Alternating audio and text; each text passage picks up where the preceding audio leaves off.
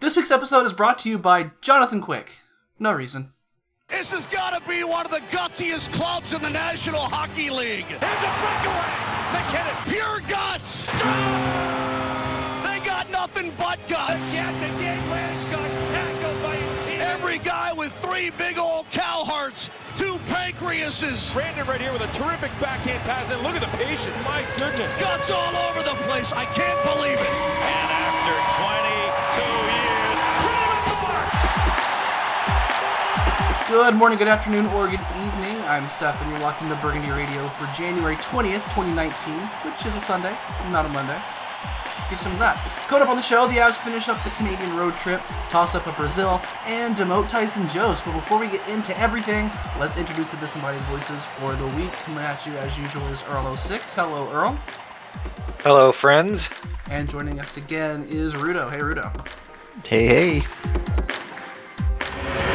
Let's get into a disclaimer heavy sitch for the week. We're coming at you right after the game on Saturday afternoon, so a few games haven't been played yet. But as of right now, Colorado occupies sole control of the third place spot in the Central with 52 points, 8 behind second place Nashville, and 2 ahead of fourth place Dallas, who do play Winnipeg tonight.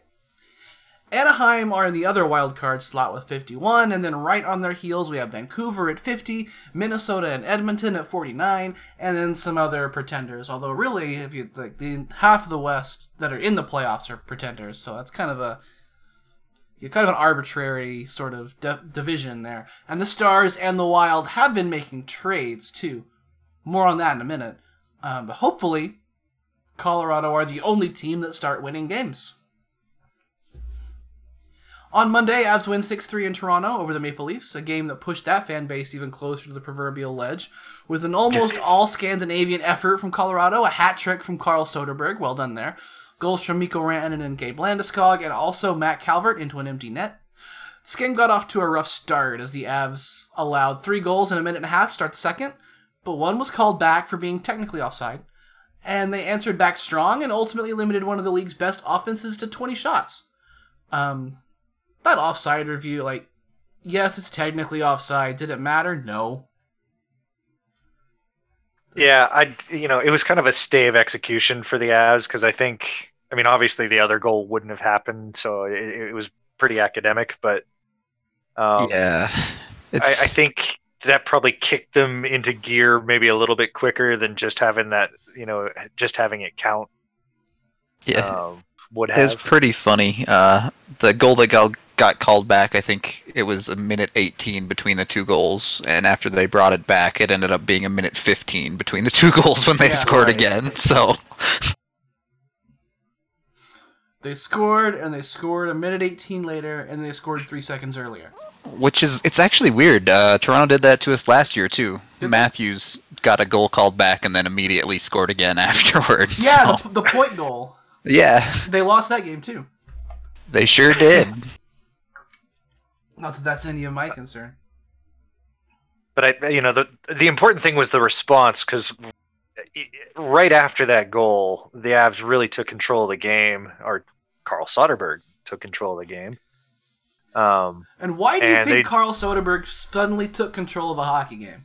Did anything I- strange he just felt like it, I guess. No, he had new line mates. Um, what we've been calling for for years, a year, a year and a half, let's say, um, is putting Carl Soderberg in a point in a position where he's not only defensively responsible and can handle, you know, shutting down tougher lines, uh, but he's also in a position with his line mates to be able to generate some offense, and he sure did during this game.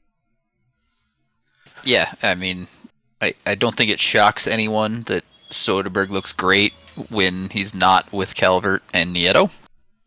Um, we know he's good enough to be a second line center when he's on his game, and playing him with people that can score but at a little bit of a closer rate to second line levels certainly helps him not only free up to do more things, but to be an extra weapon on the ice instead of being the only guy who can function at times.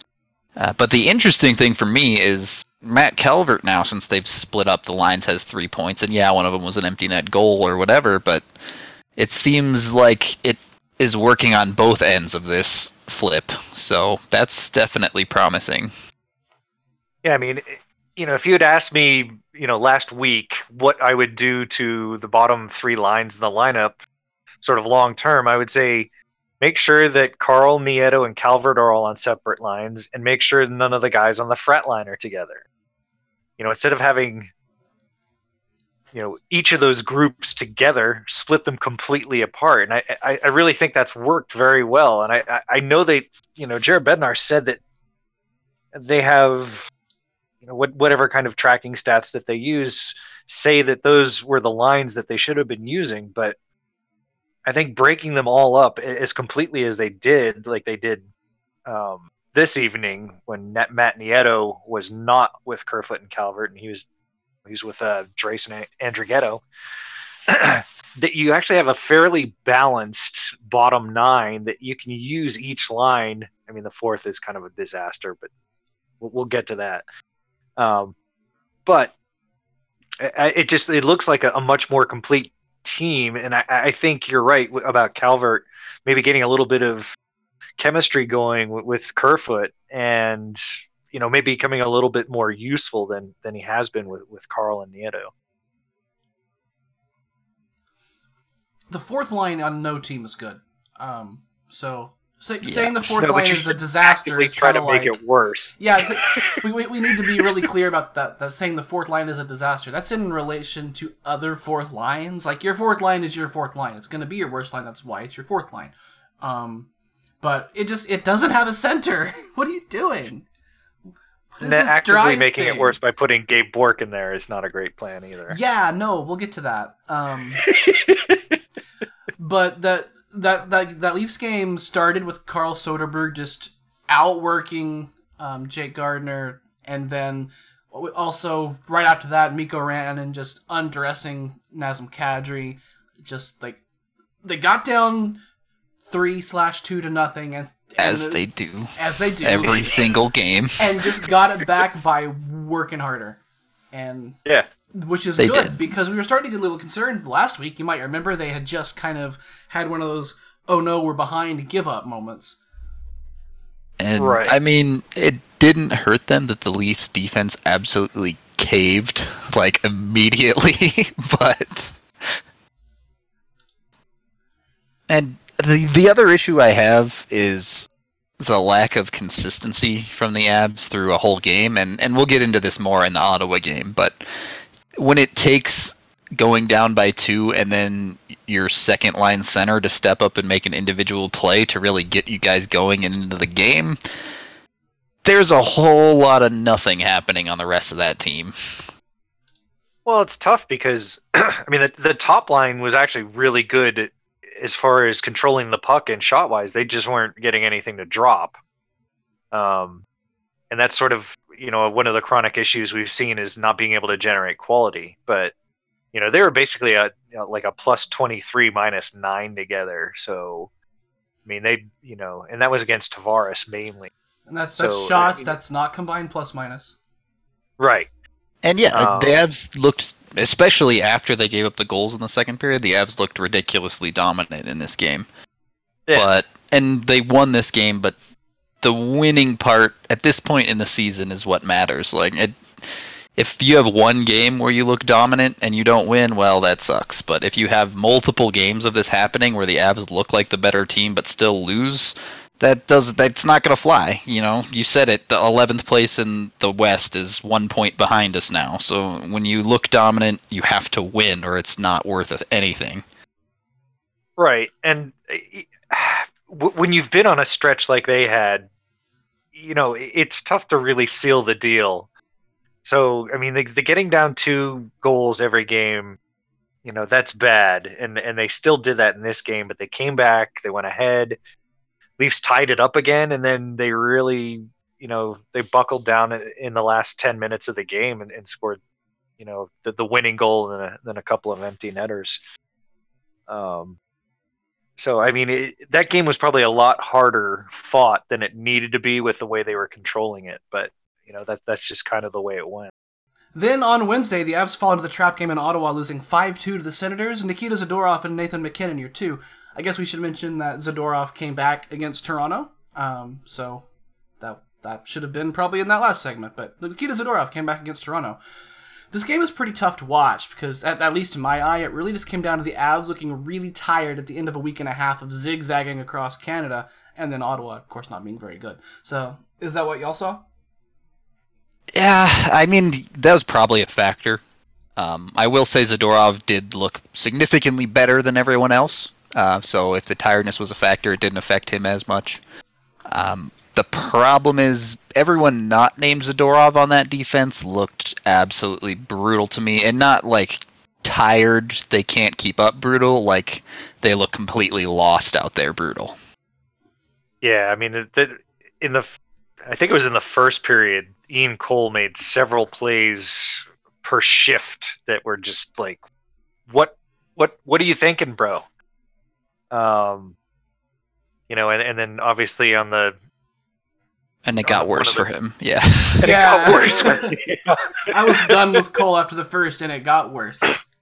and it got worse. Um, yeah, that was that was not a, a- a shining night for him, and you know, I, I I mean, he's pretty important to how the defense plays, uh, just because they rely on him so much to be, you know, not just a defensive guy like say uh, Nemeth is, but they re- rely on him to be defensively sound in a large minute situation. So um, when he's making bad decisions or you know can't can't find the puck when he needs to um, it's a little bit more of a grave situation He just he just keeps making like what's what what's it's what's really weird because I mean you, you hear the reporters that are with the team and at the games talk about how much Ian Cole communicates on the ice, but a lot of the errors you see him making in this game are errors of communication. Like you'll you'll see him Yeah. just leave his side of the ice to cover someone that his partner is already covering,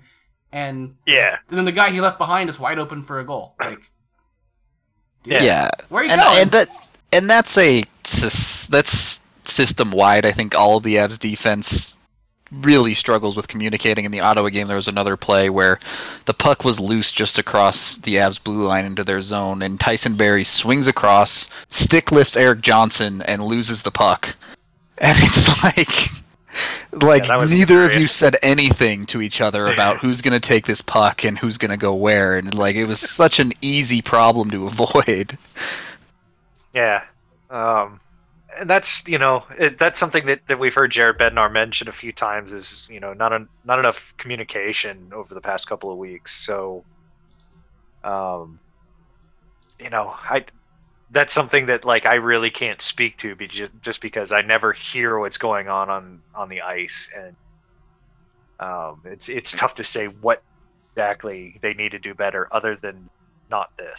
It so this actually does get into the systems and on Bednar a little bit for me. Obviously, your defensemen need to communicate. Even without communication, there needs to be like a baseline. And le- that baseline, for whatever reason, the Avs defense have no idea where it is right now. When they're not communicating, they're running all over the place. They're on top of each other all the time. They're passing pucks to nobody. There is no setback default to where they can at least get the puck out of their zone or be in control of the game. Yeah, and I've you know I, I know a lot of people haven't been too happy with the way Sam Girard has played lately. He's a he's a really smart player, and I think he does kind of get the system maybe better than than a lot of the other guys. I agree with Um, that actually, because Sam isn't having the impact we want him to have, but generally he looks fine. Well, he looks confused because there are a lot of times he'll make an error or he'll pass it to nobody, and you look at you know if the camera stays on him, it it, it looks like he's like, what? I did. Someone was supposed to be there, um, and, and you see that you know sort of with the coverages with everybody else as well, and and some of the passes, and that just says to me like you know they're being coached that you know this is this is what's supposed to be happening, and it's not it's not really happening on the ice for them. Right. Um, and go ahead. And I, you know, I, I do think, you know, I, I, I think it, it's tough to to lay a lot of this on the coach, but if the players aren't able to execute what you're teaching them, then you've got to kind of dial it back and maybe go a little bit simpler for a while, Yep. uh, just so you don't have these errors where communication is messing things up and, and you're getting passes to nobody or, you know, like one of Cole's passes in the first period against Ottawa was right to a guy that was that had a an Ottawa guy right in front of him. And you're just like, don't do that, man. that's just not that's not where you want to pass it ever. That isn't nice. So- Yeah. So, you know, I, I, I do think that the players need to have a system to fall back on. And if, if they're not really trusting it as much as they they should, um, you know, then, then maybe Nolan Pratt and Jared Bednar need to take a look at that and, and change some things or maybe make it a little bit simpler for a while. I mean, it's a little bit of a double whammy for me too, because there's been a lot of talk lately about how oh the Avs are a team that has footage out there. Everyone's reading what they do, they're adapting to them, and that's pretty much true, I would say, uh, at least with the better teams. it's true of 31 teams. Every you go. team has video room. Like I hate Right. this line of, of narrative so much. But Right. but the fact is, when you can't even get your basic systems down, how can you possibly adapt your systems to other teams? Like you can't because you're you can't even do the regular things. So the Avs are not able to adjust because they're not able to do the basics. Right, and it you know you see a lot of problems with switching coverage or guys that are standing instead of moving because they probably are like I you know I I, I don't know whether I should be moving over to this area, so I'm just going to stay right here. I mean, it's just you know there's a lot of there's a lot of times when you see people that are confused out there, and it just you know I, I think as a coaching staff you really have to look at that and figure out how to you know get the players more comfortable with what they're doing in those situations. So Sam Girard is I would argue that he's that he's having actually quite a bit of impact. It just doesn't show up on the score sheet because it's not points. Sam Girard is Yeah, easily your most reliable zone exit. Like easily. Not even close. Yeah. And Yeah, on a team uh, that gets hemmed in its own zone, on a team that will frequently just ice the puck or punt because there's no help for the for the defenders, that's super valuable. Yeah, I, I have zero beef with Sam. I, you know, especially when you consider he's only 20 years old. Even if he's not getting on the score sheet, he's doing just fine. I would like to see the points start to come, but as someone who isn't really going to score uh, many of his own goals, um, unless they are own goals, I just don't see where a whole lot of those points are really going to come from. He's he, he is an enabler, but not necessarily a creator of points. That's kind of how I look at it. Well, he's also, you know, I think by definition, he's always the most responsible defenseman on the ice.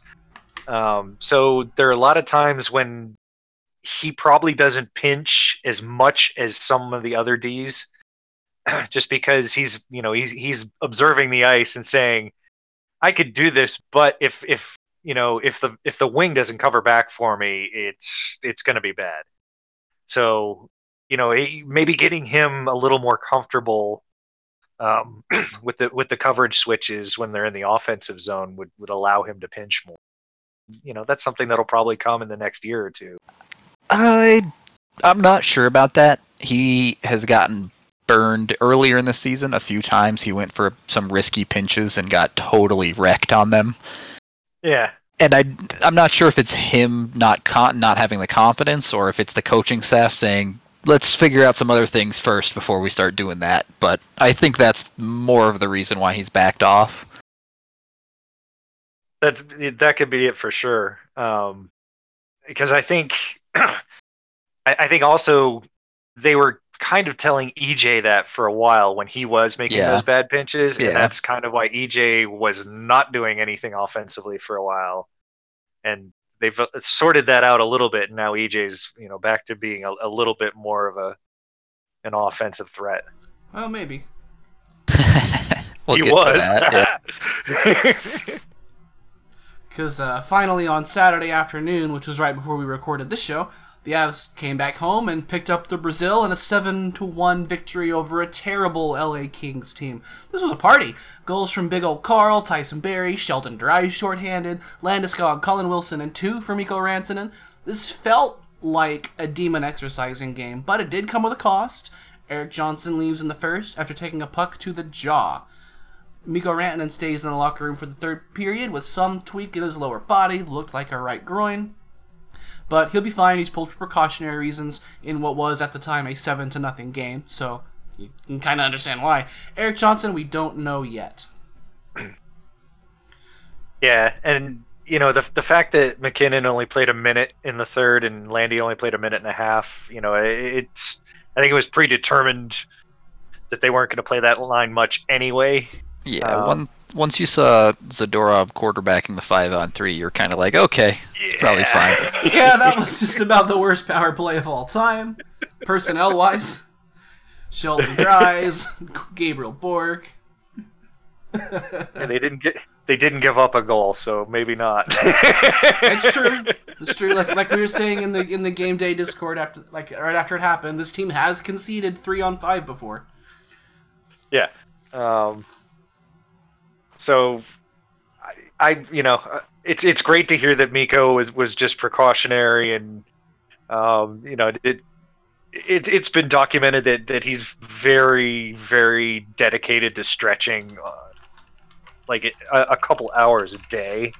So I don't have a lot of worry about something like a you know a groin hip injury with him you know if it, it was some sort of you know like a trauma thing or something like that that that would be a little bit more concerning but um he he he seems to have that part of his physiology dialed in but the the EJ thing is is definitely concerning because you know you take a puck to the face we saw him getting treatment on the bench there was blood dripping from sort of underneath his jawline he did look a little bit dazed at that point, but maybe it's just because someone was playing with his face. I don't know. Um, but without trying to play doctor on it, um, you know, he he missed just about the whole game, and we don't know what's going on going forward. That's tough. Uh, obviously, you never want one of your top Ds to get hurt, and we probably will need EJ back fairly soon if things aren't going to get a little bit dicey back there. Right. But, but, this is a good opportunity. I, Cole's going to need to be better. Period. Yes. Uh, but you're going to give chances for a guy like Zadorov to get more ice time, especially in defensive situations. You're going to give a chance for Sam to get more ice time, maybe jump up into the play more because he doesn't have to cover for EJ. There are steps to be made by defensemen on this team because EJ is gone, if he's gone. And you could also maybe get Graves back in the lineup, by the way, which I wish we hadn't sent him down, but that's a different story. Yeah, waivers. We kind, we Um, kind of figured that was coming. Do you really think that they would call someone like Graves back up, or just roll with Ben or with uh, Barberio? No, I think they'd just roll.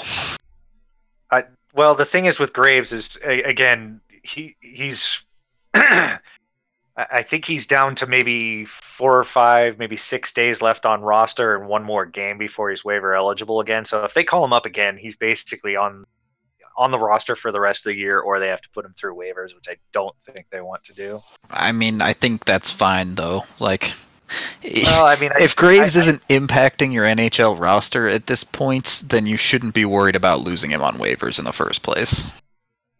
Uh, well, I mean, I think you know, I, I think they want him as that option when someone gets injured, but just you know, I, I, don't think they want to play him if everyone else is healthy. Um, I think they should have played him instead of Barberio, definitely in the Ottawa game. Um, you know, I could see maybe giving Barberio his first game back against Toronto, and you know, it's like Barberio did not look good in either of those games. It's Montreal, not Oh. Toronto. Oh yeah. Um in but in any of those three games he did not look good. No, Um not at all. Right, and So- like it when you have an upgrade or a theoretical upgrade until if Graves doesn't continue the play, then you're playing him as an upgrade or he's not good enough to care if you, he gets claimed. Like Right. yeah, and the thing like you can't really get rid of Barberio. Like there's no there's no way he should he should be waived and sent to Loveland. Um, no, yeah. so you know if if you're if you call Graves up again and and he sort of you know he makes uh, more baby steps and, and some more strides in, in the lineup. You know, I, I would love to see he and Z together on, on a on a bottom pair if everybody's healthy. Um, but it, you know, if he's able to play that role, then I think it opens up being able to trade Patrik Nemeth, um, which you know we've heard sort of rumors that you know the Avs might be might be thinking about considering that maybe. So, you know, that's that's sort of the scenario you have to go through um, if you do call Graves up, because you know whether you should be worried about losing him on waivers or not, the Avs just they tend not to to put guys like that on waivers or want to.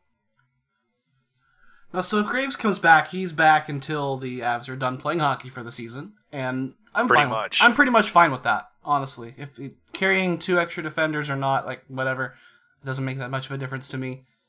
Having him available is fine. Playing him or not, I I don't really care that much. Like, if if if you need the extra body on your roster, call him up. He's been fine. Right. Like Graves has been nice, but at the end of the day, he's basically still a replacement level defenseman. Yeah, Right. But he's better replacement level than say Barberio is right now. And Right.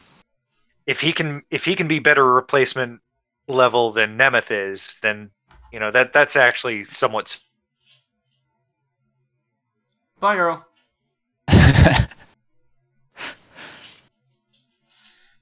the uh, the the replacement level is I think is Ryan Graves. Like they like that's the Yeah. guy that you're that you're looking at as what replacement level means, as opposed to Anton Lindholm or Mark Alt, who were Right. below that line this season. Um, as as we try to fill a little bit of space here for Earl's internet to come. He said he was going to Yeah. get hit by some like windstorm or something, so we were trying to squeak the show in before he lost power. I hope that didn't just happen. It might just be his mic, but but yeah, is. It says he's online still. the thing with Graves being a replacement level player is he is what he is. He's not going to gain anything by going back to the AHL. So, as you were saying, keeping him as the eighth defenseman, even if he's not playing, is fine. Yeah. Doesn't matter. yeah. Welcome back. I mean, I, except they except they want to. You know, I I think their mantra is they want to keep these guys playing. They don't want to have guys sitting around. So, um, it, Is- it, it all depends on how comfortable they are managing that. Is Ryan Graves one of those guys who needs to be playing? Like I think that's that's kind of the argument that me and Rudo are making is that he's really not. Pretty much, yeah. Whether I mean. I, if, I think the Avs think that, so that's all that really matters. Okay. So Um, and then another thing I wanted to mention from today is that you know with EJ being out, um, Big Z was actually the the top minute guy for on the defense. he So was. he really stepped up. Yeah, he was uh, he he was three seconds short of 25 minutes and slightly less than a um this game was like hard to judge much by because the Avalanche played very well and the Kings very did not. Um, well over half this game was played in garbage time. But for what it's worth, Nikita Zadorov in that in that role, you, you didn't really notice. Like you didn't really see a difference. He was he was good. yeah. Not a Um, very hard team to be good against, but No. Yeah. Lots of caveats here, but he, he was pretty good. Yeah, I you know I I thought I mean the five v three uh, power play notwithstanding, um, he did everything else very well. Um, he's looked really good since he came back, and you know it it, it makes you wonder sort of uh, beyond just getting better from whatever the LBI was. Sort of you know was it working with the skills coach a lot over those you know couple of weeks? Did did that sort of do something? But you know he he definitely looks better than he did before he got injured. He looked really, really good. Um, did this game, like I said, it was a party from pretty early on in the second. Like they, Colorado were pretty clearly dominant in the first, and then just took over in the second, and never even thought about looking back. Do we feel like this is a game that will cure any of the ills that the Avalanche have been suffering lately. Um, Because they got saves, they got goals, and they owned the puck, and they scored on the power play, and their penalty kill was good. I one mean, thing I don't. One one thing I really don't understand about this game is they were dominant on the shot board in the first period, and you know they just had one goal. They got owned in the second period, and scored. You know, they scored six goals, and then they were dominant again in the third. And they weren't really trying to score. They probably could have scored two or three more if they felt like it, um, but they didn't. So Yeah, like you said, they didn't even play that- the first line. Yeah, I know, but it's I don't know. It's like that paradox is so weird, and I'm trying to get my, you know, how can it? How can in a period where your your Corsi for percentage was less than 25, that you score six goals? You know, how, how does that work? And and is that good? is, is that score adjusted? No. Yeah, because because after it I'm was just saying, like, that's five raw. nothing, I think they were kind of just like, well, yeah. Um. And uh, not a lot of that can possibly have been on goal because the, the final shot tally ended up pretty even. Yeah, I mean it. It. it no, I mean the, the shots were, were heinous too. I mean the shots on goal were 17-6 for Los Angeles in that period. So wait, you're telling you're telling me that canonically the Avalanche scored six goals on six shots? uh, officially Well, it's them was a power 18-10 at the end. So okay, No, I'm saying it at five v five. okay, Um, but I mean two of the goals were um, um, po- were special teams. There's a shorthanded goal and then Specialty the power teams. play goal. No, I don't say two that. were power play actually. Also, Really? Oh yeah, that's yeah, all right. the, first Gabe one was. right at the beginning. Yeah, yeah. So that that's definitely part of it when you- when you look at the difference between the the goals and the Corsi is it was a couple of excellent power play goals and then Ian Cole taking the like the most phantom tripping penalty of all time, which he then made up for later by saying, "Well, by God, I'll take a real one." And, Yeah. uh, Yeah. and Sheldon Dries getting that uh, getting getting that tap in, shorthanded. Yeah, the baseball goal. He's good at that. I think that's he is second good. second, of the year. Yeah, Yeah. I think he had one in preseason too. Maybe so. Yeah. Because that was a Uh, play that was I- created by Matt Calvert, so well done there. But yeah, I mean, to kind of bring it back to the point, maybe this helps the Avs' confidence issues. The puck just finally start friggin' winning the in, going into the net for him. So Yeah. that can't hurt. Uh, the power play also, I think, looked much much better for parts of this game. The key factor being they gave it to their forwards and they said, "Go forwards, do things," instead of standing there and passing it back to Barrie for a point shot. Right. And you know, we we've talked about this a lot this year. Is that you know the the way teams are scoring now is from the slot mainly, and you know it's like if you're if you're not gearing your power play towards getting shots from you know really close to the net and right in front, then you know you're you're going to be dealing with the the issues that that they have been lately. and it's you know that carries down into the AHL because the Eagles run a very similar power play. They run the junior version of the Avs power play, and they don't have the skill, and they don't get it into the middle of the ice very well, and it's the worst in AHL practice. I know that the, the power play has been kind of on the struggle bus recently in terms of conversion rate. Um, but I, I definitely th- think there's some context that's missing from that. Like, especially if you just look at this trip. They went to Winnipeg and they got goalied. They went to Calgary and they got goalied even worse. They went to Montreal, which had a fantastic penalty kill. Like, what are you going to do? It's That was an that was a masterclass in penalty killing the way that they ran that game. Then they go to Yeah. Tor- Toronto, whose games do not have penalties in them. Yeah, And then in Ottawa, everyone sucked. And then you finally come in and take on LA, who's the number 30 PK in the NHL coming into this game and dying out on them. Like, I think there's some context to this conversation, too. There is, I mean, for I- sure. There, there's context to everything in this game. yeah. I mean, it was basically a high level scrimmage after a while, but I, I, I do think Rudo is right. Just the confidence you get from actually shooting the puck and, and hey, it goes in.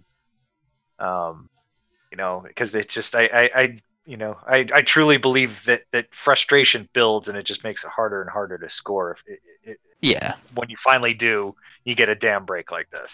And the frustration builds whenever a mistake goes in the back of your net too. Like we saw a two on one that Varley was out and ready for and stopped early on in the first. And I think it was no need to yell who said in the Discord, that's exactly the goal that's been going in against the Avs for weeks. So Yeah, Yep. that is a and good especially sign for at me. that time of the game too. Right. It's a good sign for me that goaltending is maybe starting to kind of come back because it, you know, Mm. it's been okay, and it's, it's it's been okay. It's not been amazing, but it also hasn't been single handedly game losing for a little while either. True. I I think there are still some concerning things I saw with Varley in this game. There are like he should have given up a wraparound goal, but Jeff Carter shot it about like Just missed. yeah, Yeah. he shot it into the pads instead of into the net. Nice try, nice try. and I, you know, and we still have the issue, and I, I'm sure they're being coached to do this of like really getting out of position on a save, and then it, you know, bounces over to the other side of the ice and they're way out of position, and it, it didn't Yeah. hurt them this game, but it definitely could have. Yeah. But you're right. I mean, you make 30 of the 31 saves. You can't shake a stick at that too much. I don't Yeah. think any of the system problems at all. I can't put any faith in any of them having been solved based on this game alone. No, It's the same thing as the Rangers game, kind of. You just bombed this team that looked bad, and you don't really even get to practice the things like systems because you just go out there and stomp them.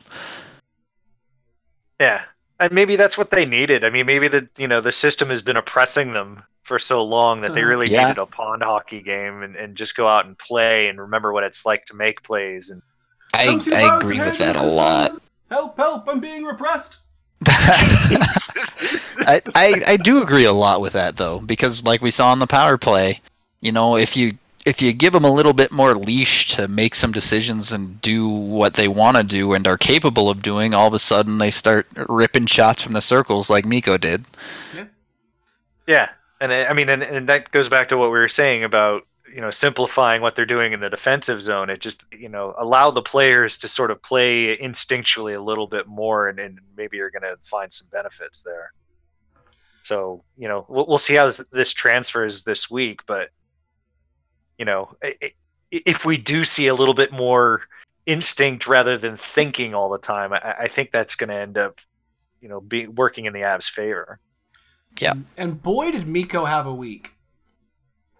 hmm It's He's been, mad. Cooch has that number one spot. He's coming for it. I, that might be what it is. Let's let's have a look at where that stands. Actually, I haven't looked in a minute. The the goal that he scored today when he was just staring right at Quick's eyes and just shot it by him anyway. and Drew Doughty was just like, uh, I don't mean, know what to do. yeah, it's weird because usually when a goalie sees the puck, he can save it. But it's like, you know, Mikko's made that shot several times this year, and it's just he's looking at it like, "What are you gonna do, man? Check it Yeah. out." I actually Gone. by the time this is posted, it'll still be right at the top of my Twitter. I did a side by side of this goal that Randon scored and Mikko's first ever goal, and they're basically identical. Like he does, he does this double shuffle step into the circle while he's like looking for a pass, and then just rips it perfectly into the top corner, and everyone on the other team is like, "Shit, man!" He's like, well, Yeah. they're gonna cover this this shooting lane, so I've got to pass it. You're you're uh, uh, okay. Shoot. And it's funny because we saw uh, you know Compher and Mac especially shooting way high uh, early before the, the goals really started pouring in. And so you know, it, obviously the book on on Quick is to go a little bit high because he's you know he's not six foot six or anything like that.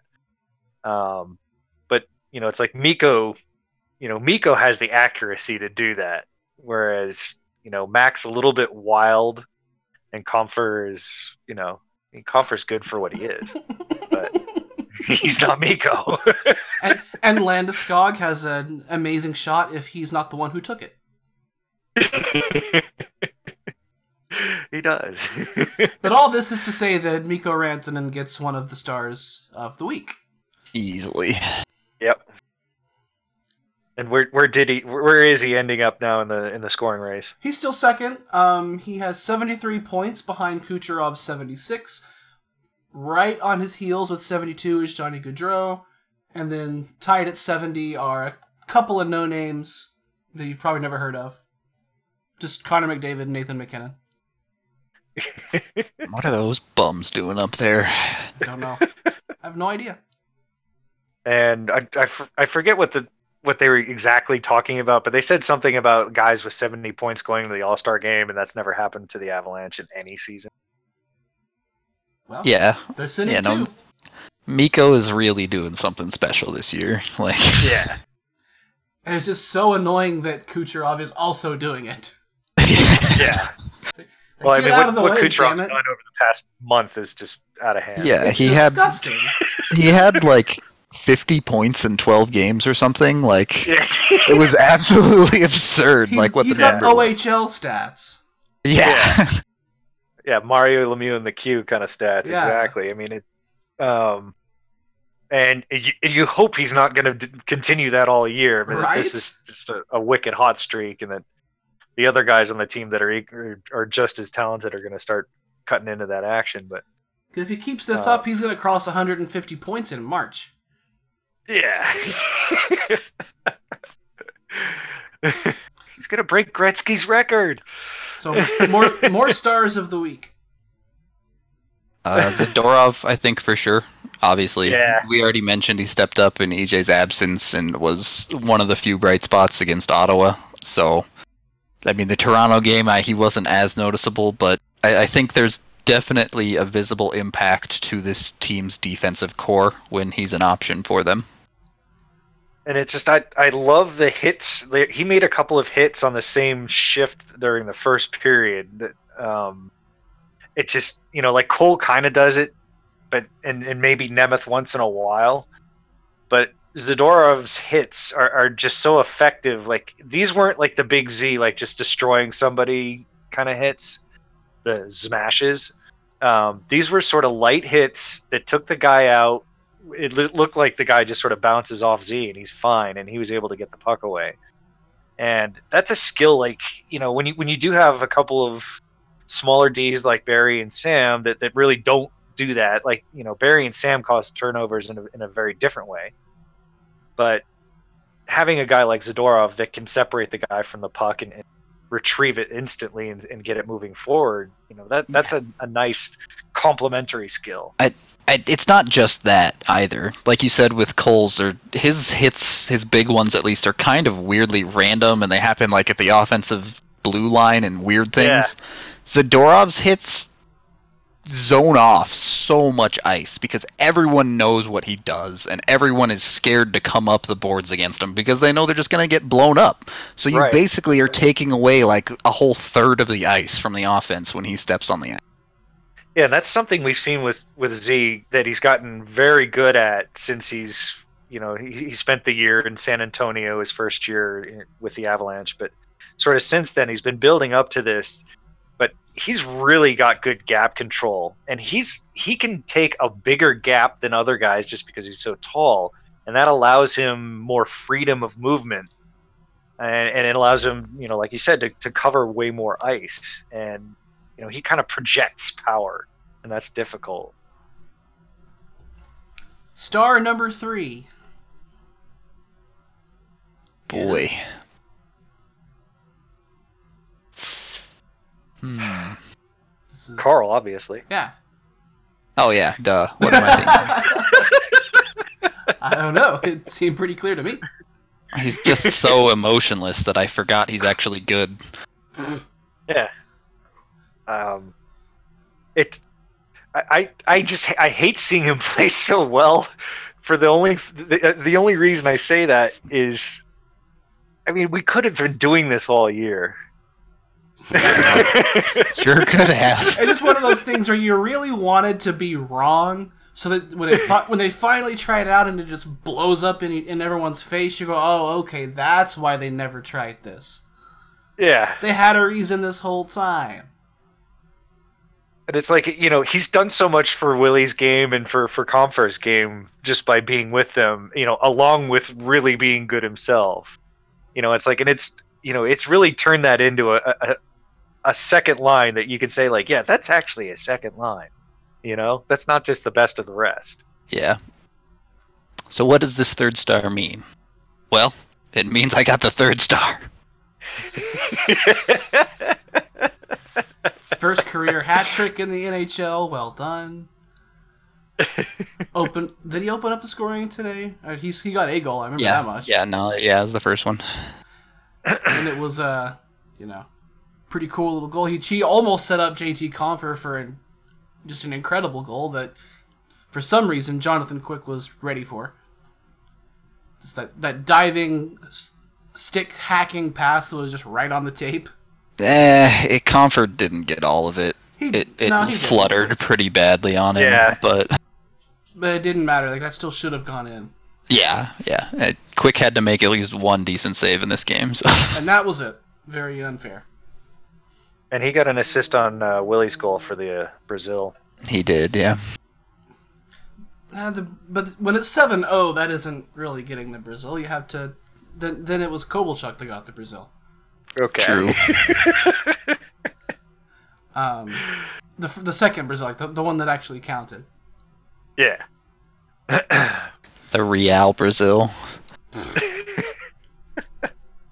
So we are going to scratch some players as well, I'm sure. I mean, Jost is the easy one, right? No, Jost is the one that we talk about after the scratches. Okay, Yeah. he doesn't count. He, Uh, he's Ian not on the Cole roster. then. You can't Ian scratch him Cole if then, he's not on the obviously. Yeah, that's Ian true. Cole. That's true. Definitely give you Ian Cole. Yeah, I mean, I just I I talked about how the Avs are struggling with their systems, but there is no excuse for some of the decisions that Cole is making on the defensive end. Yeah. They Um, make no sense. I'm you know I'm not sure I feel how how I feel about the three penalties today. I, I thought the slash at the end was great, um, just because why not? uh, but you know the other two were kind of bogus. You know. No, the, the second one, he, he tripped that dude. The first one, he stood near the dude as he tripped. Yeah. Like no, I'm just saying like not even close. those were so- those were softy penalties for him. Um, Remember Usually when Ian gets his Cole- money's worth. I was gonna say, remember Yeah. when Ian Cole is the guy that gets away with everything? What happened to that? He, he does take a lot of penalties though. I think he still gets away with a lot, to be honest. yeah.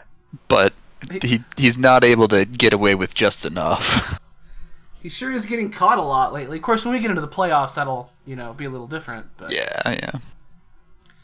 so Ian Cole and who else? I, don't, I mean, it, I, I don't really want to say Barberio, but it just that's something that didn't work, and I, I think it is scratch worthy. Um, and I hate it because you know I, I do like Barberio when when he does play his game well. He, he's actually fairly effective, but it's just you know it, it's looking more and more like that's not happening this year. Yeah. Um, Which is unlucky. Yeah. So I I mean, it's great that you know. All right, you, you can use Barb's as your seventh fee and not play him that much, but it just when you do put him in, it, it's it's really rough. So, um, I don't know. I, I, I maybe he's going to get some playing time now if if if EJ ends up having to spend some time on the IR or whatever. Um, you know, maybe maybe sort of works through his issues when he gets to play regularly. But it just did, you know, he played three games in a row and it just didn't look good. No, not really. And then now we can bring this one up. Scratch number three is Tyson Jost, who was sent down to the AHL this week. This is a guy who skipped the line straight to the NHL from college, and he's been given every opportunity in the world outside the top line to, to take a step. Any step. Sometimes it feels like he's about to, and then it comes right back down. Now, if I'm not mistaken, Ben City wants this to be like a less than 10 game kind of stint, right? Yeah. So, well, And what, now what he said was just they're they're playing four games and or sorry six games in, in nine days going into the All Star break. nice. Um, so he's going to get six games down there, and come back to the Avs and go on spring break or wherever. Um, then we'll then we'll see what they do, whether they send him back down or not, and you know how that works out. Um, I I really hope they don't send him back down. A- after they- the fact. I hope they do. I I mean, I just like when Bednar sent him there. Like the thing that the thing that gave me hope about it was like we want him to go down there and get some confidence playing against some less skilled players, and I think that's the only thing that he's going to take from the AHL. I don't see him doing taking any steps in his NHL game from the AHL at this point besides confidence. I think he could take those steps at the NHL level all the same. He has to learn to do those at NHL speed.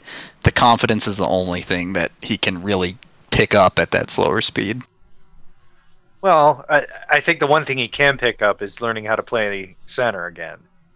Um, I- even though I'm convinced he's o- not very good at it. Yeah, I don't think the Avs should even bother trying to stick him at center. Just move him to the wing and be done with it. Yeah, well, then why is he why is he playing center down there? So I know, I think know. that's part of the plan.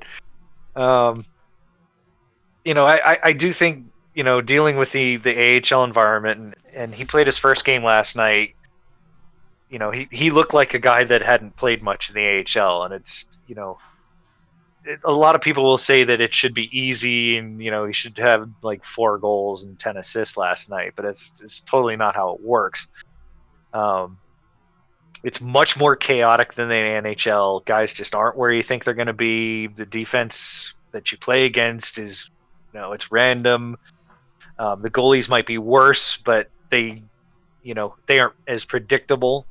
So it's not like you go down there and just wail on people. Um, and and, that, and that's kind of what we saw last night.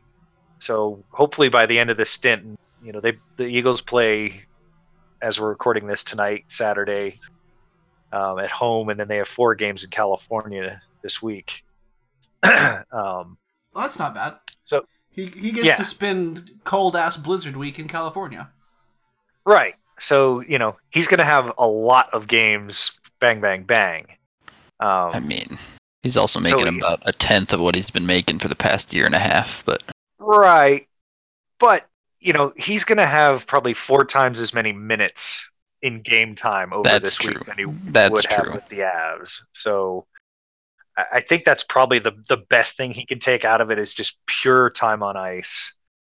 Um, you know, it's like uh, you know, hopefully, hopefully the light flicks on and, and he starts scoring, or you know, maybe even making some plays, and, that would be nice.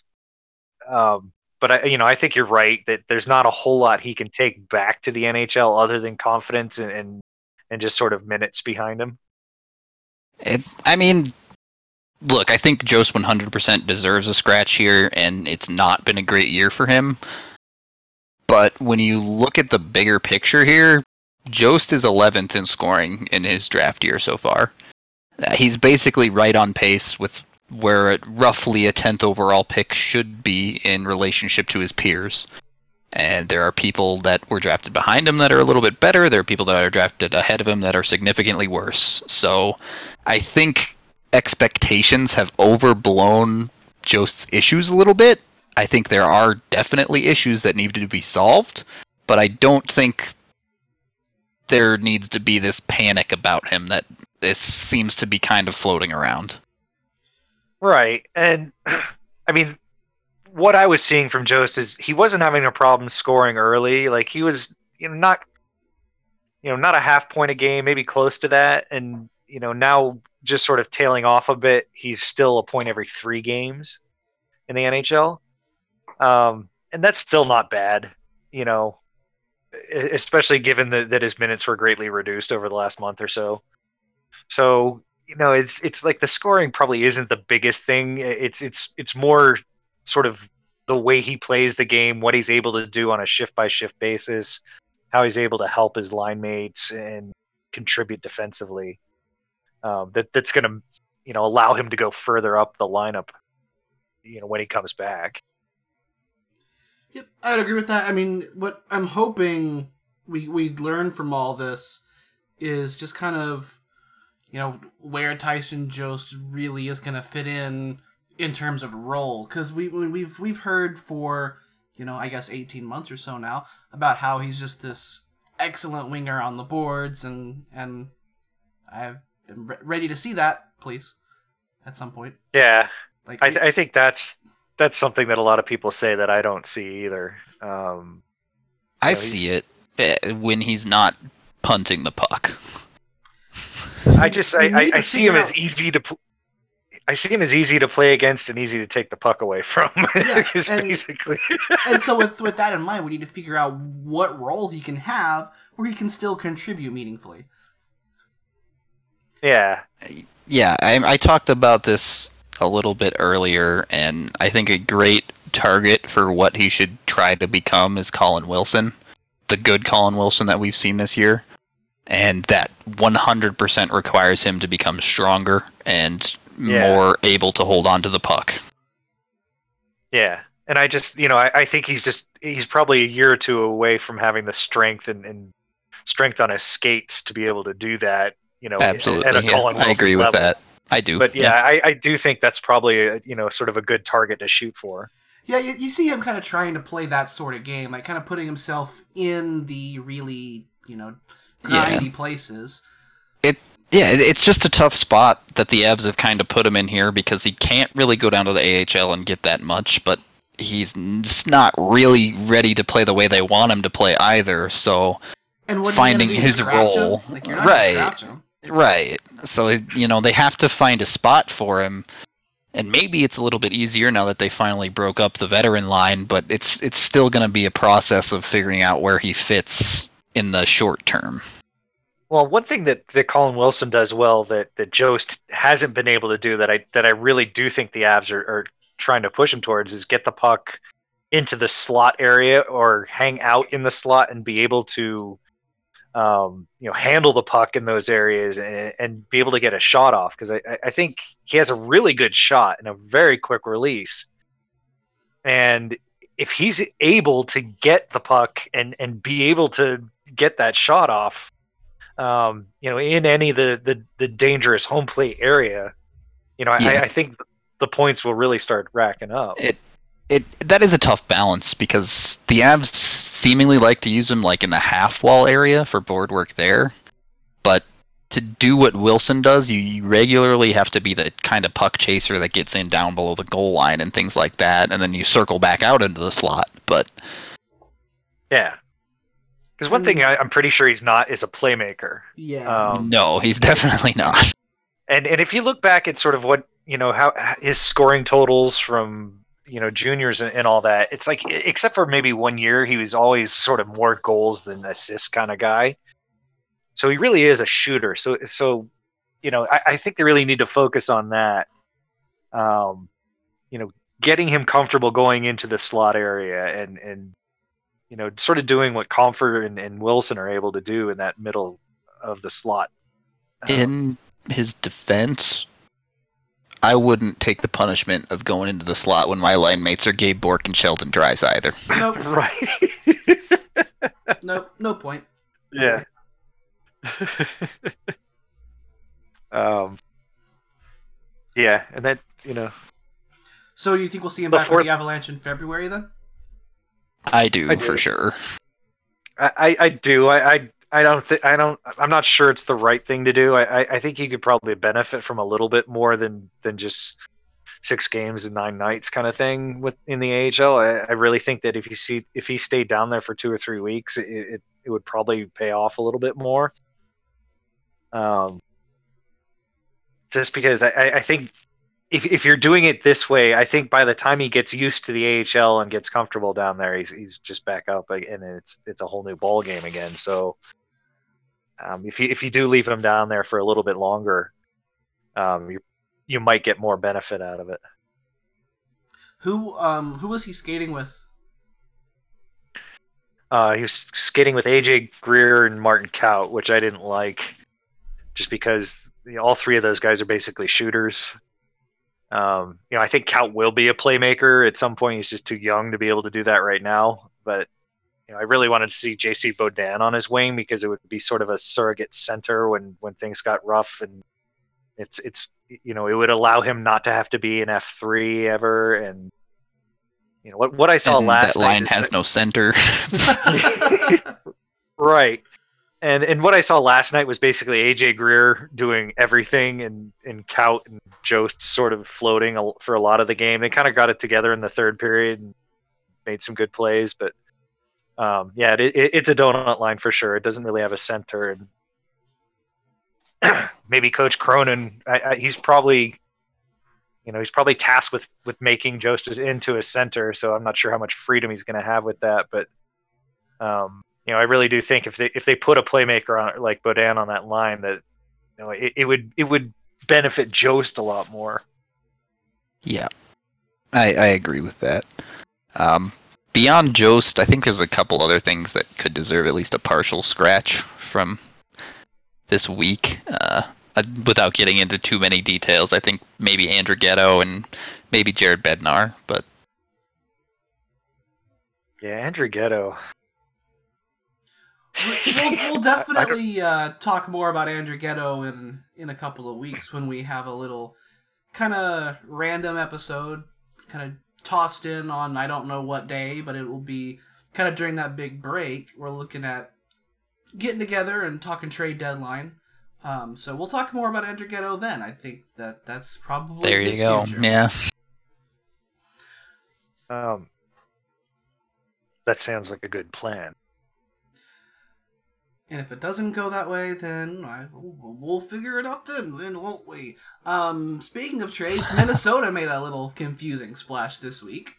Yeah. Nino Niederreiter Yeah. gets dealt to the Carolina Hurricanes in exchange for Victor Rask, which is, um, explain. bad.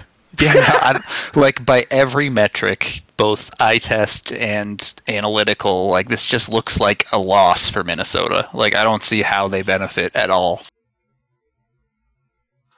Yeah, I mean, I wish I knew more about Rask, but I don't get to watch Hurricanes games, so I don't know anything about him. You're yeah, you're blacked out, right?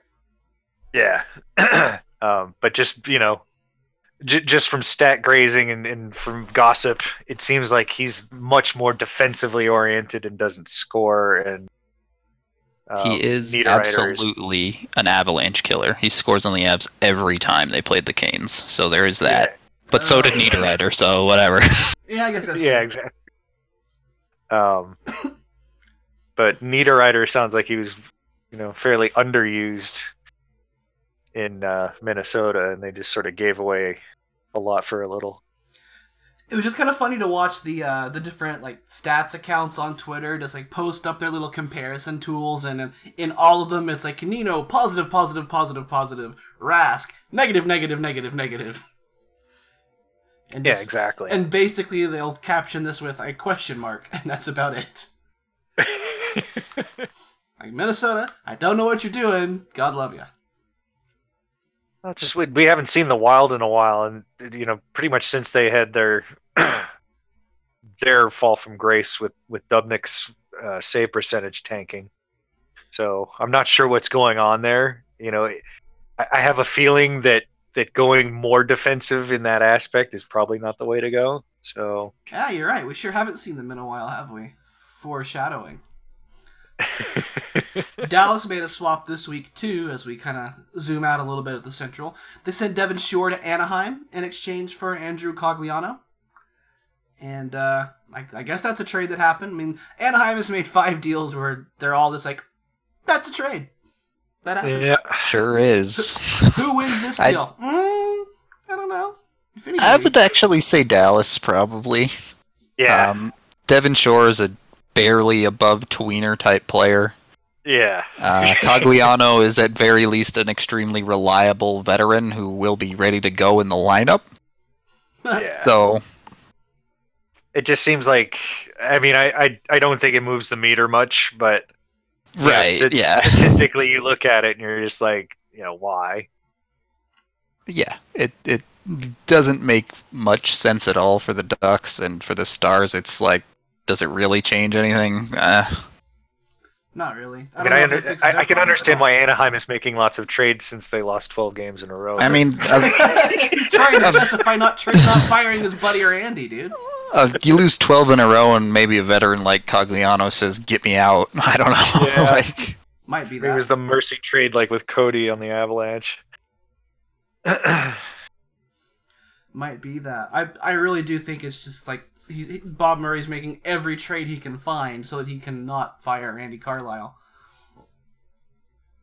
yeah. Um, I've got some bad news for him. he needs to do both of those things. Is the problem? yeah. It's like he's been there for how long now? And like even two or three years ago, he was saying, you know, you got to look at the players. Well, I mean, it's been three years. These are your players, dude.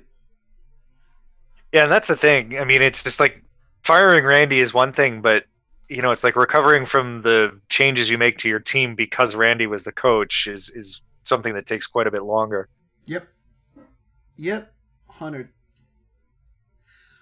And then So- you know, the Ducks do have a lot of younger players that you're like, you know, hey, you know, these guys are pretty good. Um, Yeah, the But, cupboard's not totally yeah, so have, right. Um, Not but like it's Edmonton. you know exactly, but it's you know it's like it, it, it's it's getting rid of you know guys like Ryan Kesler of what two points this year and, and things like that, and are Who makes on a billion dollars? for four more years. Yeah, I mean it's like what do you do with that? Robidas Island. Oh, look at that. Ryan Kesler has just discovered he's allergic to sweat and has to retire. He's allergic to Southern California. So it's uh it's a real battle of, of just bafflement down here in the, in the Western Conference wildcard race. Um, do you, like do you think that Colorado or Dallas end up with that third spot in the Central, or even Minnesota? They're not out of it. I mean, one of them will. oh man, I mean, on I- paper, the Avs really should. yeah, it, they should, and I had had faith that they would for basically from week two of the season to now. But it's really hard for me to say until we see these next two games. I think we'll all have a lot better feelings or a lot worse feelings about it after that. Yeah, a couple Yeah. of division games coming up this week. If you're if you're international, Monday is a minor holiday here in the U.S. So Colorado are back in action with another matinee on Martin Luther King Day. It's one o'clock Mountain at home against the Nashville Predators, and I only call that a minor holiday because a lot of people don't get it off work. Just to be clear, that's that's why I call it that. Most people are still going to be working during this game, so nice schedule. Um, one o'clock Mountain home against the Nashville Predators. Then on Wednesday, the stupid Minnesota Wild come to town for a 7:30 Mountain start, and that's it. We're into the bye week and the All Star break. Four points. Boo. Ah. I mean, I, I have a lot of confidence they'll beat the Wild just because Yeah, me you know too. in in Denver and just sort of where each team is in relation to each other. I think that's a fairly safe bet. Um, the the Preds are, you know, they're not the big bad Preds they used to be. They're still really good. They still have Colton Uh, Sissons. They still have Colton Sissons who, who can whip off a hat trick at the a moment's notice against the Avalanche, but uh, they won't have Ryan Johansen obviously because of the suspension. if you're someone who only follows the Avs, he's out for two games for giving Mark Scheifele a, a decapitation chop with his with a stick. It turns out you're not supposed to do that, but you're only two games not supposed to do that. Yeah, but it, at least it's the right two games for us. Um, so, you know, that that is sort of the, the game of the week, and probably the the only really tough game for, that we'll see for, or you know, it, it is the it is the mountain we have to climb between now and the end of the All Star break and all that. So, um, hopefully the quote unquote effort issues we saw in Ottawa won't come into play there. Yeah. Uh, yeah, I, I just want them to have a solid game. Like, I'm not expecting a win against Nashville at all. If their defense doesn't give up anything too unbelievably egregious, and then you go get two points out of Minnesota, great. Yeah. Yeah, I'm down for that. Um, and again, you know, it's like they, you know, they went into Toronto and, and won there, so you know, they they can beat a good team. They beat a playoff Oh. team. That's right. So Shout out Um, to Jackie. Having fun wherever she is. it, it's a coin flip for me. Maybe they win, maybe they don't. But I, you know, I wouldn't expect it. So two points is the is the consensus between y'all then. Yep. I think so, and and I, I think winning that Minnesota game is is, you know, it, it's extra important just because Yeah. uh, they're gonna have nine days to think about whatever they've done. Yeah, I mean, Um, you win that mini game and you're in the playoffs and they're not, or you lose it, it's the other way around. It's kind of a big deal. Right. And I, you know, I think it's going to be a lot easier for those guys to relax and refresh if, if they win the, the, the final game like that, and then you know have a good spot in the standings. So make sure it happens. Very important game that that Minnesota game. Um, I would I would like to see them not just win it, but win it convincingly. Like, give me a two or three goal margin here. well, I mean, it's you know a, a one goal game with the Avs right now is just not something that, that you'd have any confidence in. So yeah, score early and often. It, it's nice when the clock reads seven past Dubnyk. That's my favorite time. It's high glove. And you know, then like Nashville- I'm gonna call overtime against Nashville, which obviously means a loss, but point. So three points this week for me. That would be great. If they come out of this week with zero points, is the sky falling? I mean, again, I think it really depends on how they look.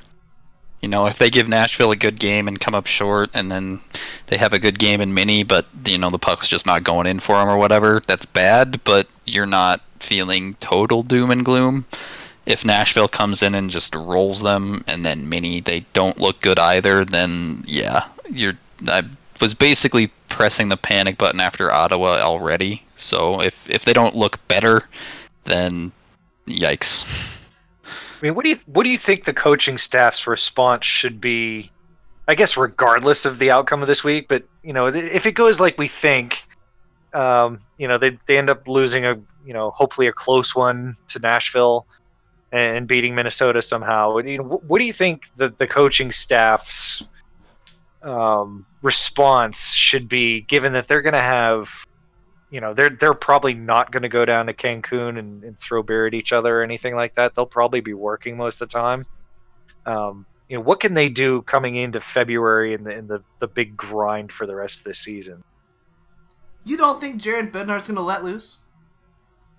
He might a little. He might th- slip in a little decaf with the regular coffee, or slip in some coffee with the decaf. I mean, um, not just I, you know, I, I see, you know, there, there's some things that that look easily fixable, like you know today's fourth line, and you know it's like complaining about the fourth line is silly, but you know it doesn't have a center, and you made it purposely bad by putting Gabe Bourque out there, which you've, you know, you, you seem to be done with, and and here he is back in the lineup again. you don't have to do this. You know you, you have a center that you can use and, and that's actually playing well now. Like earlier in the year you know Dominic Toninato was not playing well um, for the eagles and then he got injured for a while and it took him a little bit to, to get back from that. A you know producing skilled offense when need be and, and he's solid defensively. So you know if you wanted to call him up and use him as a center on your fourth line you know that would work well. If you want to keep Dries up too, that's fine. You know, it's like I'd rather use him than than Bourque anyway. Right. Yeah. Like anybody can be the Gabe Bourque warm body right now. Right. And it's you know, it's seeing you know Dries, you know, doing the PK work that they're sort of easing him into. You know, that says to me that the you know that the staff is open to using him in, in a bigger role going forward. And I'm fine with that too, because uh, you know I don't see him as a big problem on, on PK like he was sort of you know midway through the fall. And even just Yeah. roster wise, you don't have to send someone down to bring up Toninato. You can just bring him up. Yep. It's allowed. And I mean, yeah, I the changes to the fourth line would be nice. The more important thing, the most important thing is goaltending though over these next two games, right? Like Grubauer's probably going to get one of them and Varley Is gets he? the other. I wouldn't give Grubauer either of these games. I think I you either. I uh, based on play, I agree, but I think you have to give him one if you're looking towards the future at all. I mean, if they do, they may as well just give him the Preds game and just call it a loss. and that's fine but you need to you need to give him a chance to prove he can be a goalie for you going into the future and I think if he he already can't had that. so then you need to do something else to figure out what you're going to do in the future for a goalie I mean, I, I think you can punt that till after the All Star break. Um, you know, I, I Hmm. And and this is again something we'll, we'll definitely get into on the extra so. yeah right right yeah, but, but If, as To- for right now, I mean, I. I agree. You need to, you know, you do need to figure out, you know, sort of how your goalies are going. But I just, poorly. I think Varley's I mean- working right now, and you may as well use him. right and that's That's valid. Grubauer situation or not, the Avs need better goaltending than they had over a lot of this stretch. and they play a lot of divisional games to end out the year, but they also play a lot of games that aren't divisional games, and they need these points, and they need them now. Yep. Yep. So, I say we end out the season Varley Varley. If they Yeah. want to give one of those games to Grubauer, I won't be mad. I'll get it. But it's just not what I would do. If they lose to Nashville and then put Gruby in for Minnesota, I'm gonna have a problem with it. Yeah, that that'd be pretty yikes town. You know, Yeah, I I'll mean, if, that. if if Gruby ends up winning that game, then I'll, you know, in hindsight, I'll probably be a little more okay with it. Um, but that's just that's my worry is that they're going to lose to the Preds with Varley and net, and then put Gruby in against Minnesota, and it's could be a shit show. Well, we wouldn't want a shit show. No, but even if it is a shit show, you know you'll be able to, to hear about it right here. I'm I think we'll probably still come at you the normal time next week, even though they're off from like Thursday on. We will probably still do a, a weekend show like usual, so you can look for us then at SoundCloud uh, or on SoundCloud at soundcloud.com slash burgundy radio or on your favorite podcast receiving application, whether it's iTunes or, Podkicker or, or whatever. Um, anything that's RSS based, we're there. You can find us on burgundyrainbow.com, where you can also find the link to the Discord where you can hop on and, and yell at us about all kinds of things.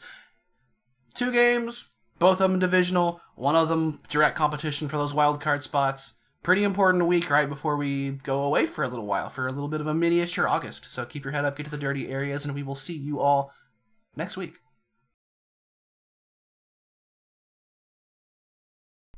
I really hope they don't lose to Nashville and then start Grubauer on Wednesday. That's a Yeah. disaster scenario that I hadn't Earl- considered. Earl said that, and I was like, "Oh Jesus, that is terrible." That's an awful plan. oh, it'll be That's fine. exactly- what if this happens? that's Not exactly fine. the scenario I can see them using Gruby in. You know, Especially if, if Varlamov goes out against Nashville and just like poops. Like that's Yeah. not. Th- Then there's no good options. Hey, gang, what's happening? Hey, what's up? hi Vlad. That sure was fun, wasn't it? That was. What was it like in the arena?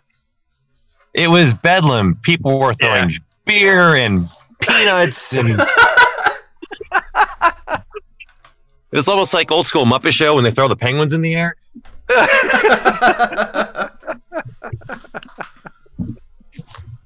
Oh, that's fun.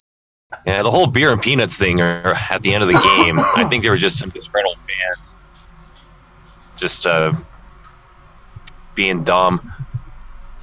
Because then a whole Was bunch of other Avs section? fans actually what? Yeah, this was right below uh, where I usually sit. I just saw a fountain of beer, the fountain of peanuts, followed by a second fountain of beer, and then So- a, so it was like a beer fight? it it was a and then a wave of of Avalanche Burgundy as they tried to get the guys that were doing this. They just went after and just tried to detain them. Just I had never seen anything like that. I mean, was this like a, a, a Kings versus Avs fans thing, or just over exuberance at the win? And It, it could have been any of those things. I, Yeah. My view is partially obstructed, so I couldn't really see who was doing what. All I just saw as I'm getting ready to tweet out some stuff was, oh, there's there's some beer that's become a fountain. Like, eh. the goals are flowing like beer, and the beer is flowing like beer. oh man, That's a mess. that is. Yeah, well,